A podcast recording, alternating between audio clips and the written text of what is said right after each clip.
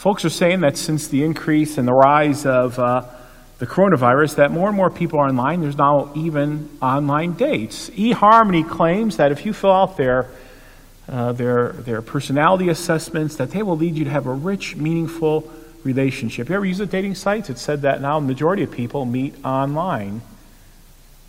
Or have you ever seen Million Dollar Matchmaker? Million Dollar Matchmaker takes place in Los Angeles area, and there's usually a millionaire who's looking um, for a spouse or a date, and they go to a professional matchmaker, and she finds suitable suitors for that person. There's sort of a a drink mixer, and two are selected. They go on dates and see how that works out. Uh, matches. And so I need to ask you have you ever played matchmaker? Seen two people, maybe children, maybe your nephew or nieces, your grandchildren, maybe younger employees, and you try to play matchmaker because you believe that maybe you could find a person that work out quite well, and maybe there'd be lifetime love and 50th wedding anniversaries and all that sort of stuff. So, have you had a whole lot of success when you played matchmaker, or maybe the people just didn't even want to do date one? So, I need to ask you what was the key? Was it your keen, unique insight? Did you know each person directly? Um, what was the key if you've had a whole lot of success playing matchmakers? So, matchmakers. Um, our world is made up of good matches. So, follow me along here. Um, for jobs and careers, our world is made up of matches. So, if your car needs fixed, see a what? course, mechanic. If you have a toothache, see a what?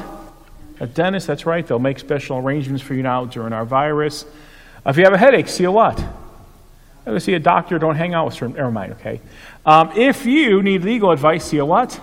See an attorney. That's correct. Bring your paycheck. Pay, I'm sorry, bring your checkbook. No offense.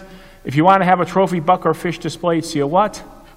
Taxidermist. I haven't had that problem yet. Maybe some of you have done better than I have. If you have a clog in your basement, see a what? And my wife and I dealt with that about a week and a half ago, but we got it fixed, so just need to be cleaned out. But anyways, and also if you're dealing with guilt or need spiritual direction, see a what? Yeah, I would hope that you would all see a pastor. Our world is made up of matches, and I think he needed a match, and I can relate to it. He went out fishing and got, you know what it means when I say skunked? He got skunked, he caught what? zero zippo. I went out to Oxbow Lake a week ago Friday and caught nothing. The person I was with caught a little bass. The, the, the water's just too cold, and this week hasn't helped. But our Lord saw something in him, and our Lord called him. And he got skunked all day, and our Lord said, Why don't you go try out there and, and let, let, your nets down deep? And the person said, Jesus, you don't have a clue. I've been out here all day. And Jesus, just go ahead and do that. And I think you know who that is. Who was that? That's Peter. And Peter brought in such a large catch of fish, it's sort of like, you know, 10 stimulus checks all at once. It's like, wow, wonderful. Then Jesus said, He called him, From now on, you just won't catch fish, you'll catch who? Men. And just as I drew the fish into your nets, I will draw men into your nets by the power of my Holy Spirit. That was a match made in heaven, that God called Peter to go and catch men as God calls disciples. Well, today, um, let me see, Peter and Jesus, a match made in heaven. And Jesus said to Peter, Don't be afraid. So from now on, you'll catch what? Men. And that's sort of the ministry of our church, blessed by the Holy Spirit. But I want to talk about pastors, and I alluded it to that earlier that sinners need what? Forgiveness. And so let's talk about pastors. And I brought with me some keys, and I think you've heard this mentioned before as well from Pastor Luring. Keys are used to open and close, and, and in our church, uh, we have what's called the Office of Keys. And the Office of Keys is a special authority that Christ has given to the church on earth to forgive sins for those who repent and not to forgive sins for those who don't repent. And so, pastors, you haven't given us the keys. You don't borrow, you don't borrow the keys. We don't rent the keys from you. We use them on your behalf. And the keys open heaven and the keys close heaven. Well, how's that done? Well, on your behalf, we preach sermons where you hear of Christ. We baptize in the name of the Father, Son, and Holy Spirit and bring people into the kingdom of God. And we also administer the Lord's Supper where people receive the body and blood of Christ for the forgiveness of their sins in a very tangible, real way. And so pastors have been called to use the keys in God's stead as you, the congregation, have conferred them upon us. That's what a pastor does. Sinners need forgiveness, and Christ has sent pastors. Now, really, the church owns the keys. You own the keys. Jesus said, Wherever two or three are gathered, there I am too. And he gave the keys to the church. He breathed on them, said, Receive the Holy Spirit. But you allow us to publicly use them on your behalf. And God calls pastors, and good Dr. Martin Luther, the great reformer, um, he um, sort of elaborates on that. He says this This is the way to distinguish between the office of preaching or ministry and of all baptized Christians. So, what makes Pastor Luring and I different than you? Okay? The preaching office is no more than a public service which happens to be conferred upon someone by the entire congregation. So I'm pretty sure, and I know it's for a fact, that you, St. John Lutheran Church, called Pastor Loring here in 1983. In 2019, you called me here. And Pastor Loring and I, one time, were members of a church. We are part of the royal priesthood. If you listened to the first sermon, you heard about that. We're a royal priesthood. We're priests in the sense that we're forgiven and we can forgive sins in Jesus' name. And now he continues to speak. The communal office of public teaching, now notice we do it publicly for you. The communal office of public teaching for this, for this preachers and pastors are necessary. The office cannot be attended by to by all the members of the congregation, so God in his wisdom has called pastors who publicly use the keys on behalf of the church, who speak publicly, who baptize um, and, and administer the Lord's Supper and forgive sins um, as God has called them. So God calls pastors from among the priesthood of all believers and confers upon them the keys to do this task. And that's what pastors do. Now, in Acts chapter 6, which Pastor Loring read to you earlier, uh, the ministry of the word, and, and there in Acts, the believers were, were, were, said, it was said to believers here, Brothers, choose seven men from among you who are known to be full of the Spirit and wisdom, and turn this responsibility over to them Give them the ministry of preaching the word publicly. They're not to just set tables and make sure that uh, the, the, lawn is mowed and that um, the sidewalks are plowed with snow, but give them that ministry to administer the keys, to use the keys you have called. And one of those people was Stephen, a man full of faith and the Holy Spirit, six others. Now, if we know much about Stephen, remember Stephen was the first martyr who, even when he was dying, called out to Jesus Christ and knew Jesus. So the ministry of the pastors is those, it's a match made in heaven. God has called certain individuals from among you, the priesthood of believers, and conferred upon them the office of pastor to administer the keys and to preach and teach and baptize and to administer the Lord's Supper on God's behalf, that sinners might receive what? Forgiveness, because we're all sinners and we all sin much uh, great, and we offend and hurt others, and we offend and hurt God, and so hence the ministry of the pastors to bring that wonderful news that in Christ by faith we are forgiven. This is how one should regard us, and now we're talking Pastor Luring and I, as servants of Christ and stewards of the mysteries of God, that we are people to manage the, the mysteries of God.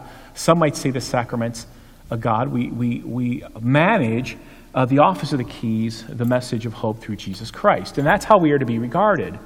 Uh, some regard us as the fix it all people. Some regard us as maybe people holier than others, or someone who just decided to become a pastor. No. Um, St. Paul, uh, speaking on, as God speaks through St. Paul, says this is how we should regard pastors as servants of Christ, stewards of the mystery, that they bring us forgiveness of sins that we so desperately need. Now, there's an early American Lutheran debate in the mid um, 19th century, the mid 1800s, the role of pastor and parishioners. And if you've been in church long enough, you know that sometimes your tensions rise. And we're all sinful people, and we have gifts and talents, and sometimes we look at things through different angles, and sometimes we debate the role of pastor and parishioners. And so the question is who's the boss? Now, once in a while, people say, Pastor Muse, you're the boss. Well, I wish I were. I'm not sure if Pastor Loring heard that. Yeah, I'm the boss. That'd be really easy for me to tell people what to do, but that's not what a pastor is. Who's the boss? And some people say, well, we the people are the boss. We pay the bills. We pay a salary. We're the boss. We've been members of the church for a long time. We're the boss. So who's the boss? The pastor of the people. We ask the same question Who has power? The pastor of the people. Well, somebody might say, well, the pastors wear the collar. The pastors of people called, they're pastor people we pay. Of course we give them power. Or is it the people? We the people. You know, the church is a people. Without people, there wouldn't be a church. And so this debate goes on. Now, there's a picture of C.F.W. Walther. Um, he was a very influential pastor and understood God's word, and he's going to clarify this question of who has the power, who's in control. So C.F.W. Walther was actually the first president of our Missouri Synod. He was the first president of our beloved seminary in St. Louis. Matter of fact, he even traveled into what many would say Paulding, Putnam, and maybe even Defiance County to arrange the early congregations of the Missouri Synod. Some believe that he came up the Auglaize and was even on the Maumee River. Interesting history. And so he was also confronted. There's an early debate in the early days in American Lutheranism of who's in control. The pastor or the what? People. And sometimes, no offense, voters' meetings and congregational assemblies can get a little testy. Well, this is what C.F.W. Walther says, and I think this is a blessed way of looking at it. To C.F.W. Walther, maybe some of you have been in Walther League or heard of Walther League. Pastor feeds believers God's word and sacrament. Once again, they administer the keys. Correct? The match made in heaven. And God's people serve the church with their time, talents, and what? treasures. It's a match made where? In heaven. It isn't about who's in control, who has power, who's the boss. It's about the role of sinners needing forgiveness, and through the pastors, God speaks publicly through Lord's Supper, baptism, and the Word, and people are forgiven and they're empowered to serve. So it's a match made in heaven. Okay? It's a very blessed way of looking at it, how we are to view each other. So we as pastors view you as dear sheep, and you to view us as dear shepherds, not because something special about us, but simply because we simply uh, speak Christ's words and point you to Christ, and we see you as God's people. A very blessed way of seeing that, a match made in heaven. Pastors calling in gifts. So we've been, Pastor Larry and I, as well as you probably have heard and seen many other pastors stand exactly where I am standing today, have gifts and talents, and maybe they don't have all gifts and talents. Uh, my daughter Michelle got married on New Year's Eve in 2014, and uh, uh, her marriage was at our church, St. Peter's, but the reception is at a, at Roman Catholic Hall. Why? Because it was very affordable, it was very nice, it was close to the church. And so we get married New Year's Eve. Um, they wanted to get married there, and my daughter wanted to start physical therapy class, and so that's sort of the only time she'd get married. Well, being New Year's Eve, we thought that all guests would like to usher in what? The New Year's. And so typically at that hall, they said we'd like everyone to leave at 11 p.m. They said, well, why have all the guests leave at 11 p.m when we want to celebrate what together? New Year's Eve. And so I made a request. Could it be possible for us to remain in the hall until after New Year's Eve? And that way we can all say Happy New Year and celebrate the New Year, God, blessings for God's year sort of thing. To me, I said, you know, kidding around, Happy New Year, now go home. No, I'm just kidding. I didn't say that, right? So, however, when we went and made the request at the Roman Catholic Church, they said, well, you're going to have to talk to the priest. And the priest will need to give you permission. Eventually we did. He gave us permission. He thought that was a good idea. Now, I'm not here to bash or put down, just a different way of looking at ministry. Because if somebody wants to use a fellowship hall or our gym, if somebody wants to use, uh, I don't know, our, our, choir room or some of our classrooms, you wouldn't go and ask who? Pastor Loring and Pastor Muse. That's not our calling. You would go and maybe ask the trustees or bring it up to some other boards or committees in church that have been entrusted with that responsibility. So, sort of a unique way of seeing things. So, with that in mind, uh, I want, want to help me. I want you to help me through a little task, and I want you to maybe rank these. And I'm not saying there's no right and wrongs, but it definitely could lead us to think. So, what's a pastor's calling and priorities? Rank them. Arrange donuts for coffee hour. Pray, visit, encourage the ill. Love the flock as Christ loved the church able teacher and preacher of God's word, properly dividing and applying law and gospel. We'll continue through these. Care for souls of the lost. Strain out members with bad attitudes and strange ideas. I've heard enough from you, meet me out by the playground. No, that not what we're called? We're called for that. Where's our priorities? Make sure the tables are set up for special meals. Counsel the brokenhearted and the grieving. Squeeze money out of parishioners. Right now, the budget's a little tight, Pastor. We need really one of your best sermons maybe get some more money into the budget. So, where would you place those? You don't have to speak out loud. Let me flip back to the previous. Let me go back through these. I'll go through this again, okay? So, where do you prioritize these? Arrange donuts for coffee hour, pray, visit, encourage the ill, love the flock as Christ loved the church, able teacher. I'm going through these quickly.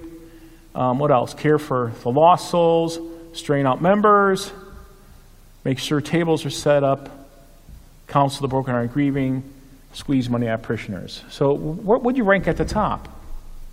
Would you rank at the bottom? If you had to rank them all. Hopefully, everyone's saying here that we're not in the no offense, we're not in the donut business or straining out people, okay? Hopefully, no one's saying that. I think hopefully everybody here would say pray and love the flock and teach and uh, care for those. There's just some, some, some things for us to think about.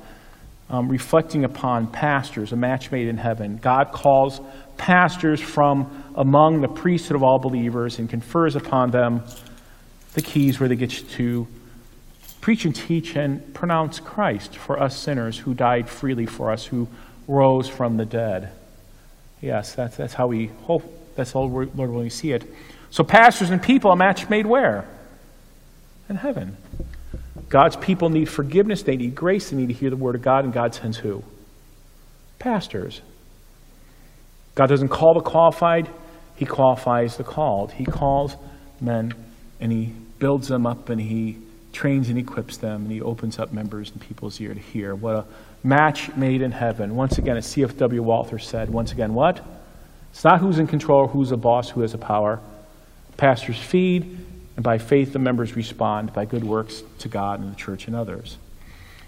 So, from the pastor's end, God encourages us. Pay careful attention to yourselves and to the flock in which the Holy Spirit has made you overseers. That means spiritual. To care for the church of God, which He obtained by, with His own blood. That very special people you are, obtained by Christ's own blood. Take care of them. And for the people, this is our closing thought. And how can they hear without someone preaching to them? And how can they preach unless they are sent? As it is written, How beautiful are the feet of those who bring good news. How beautiful are the feet of those who bring good news. And all God's people say, Amen. Amen.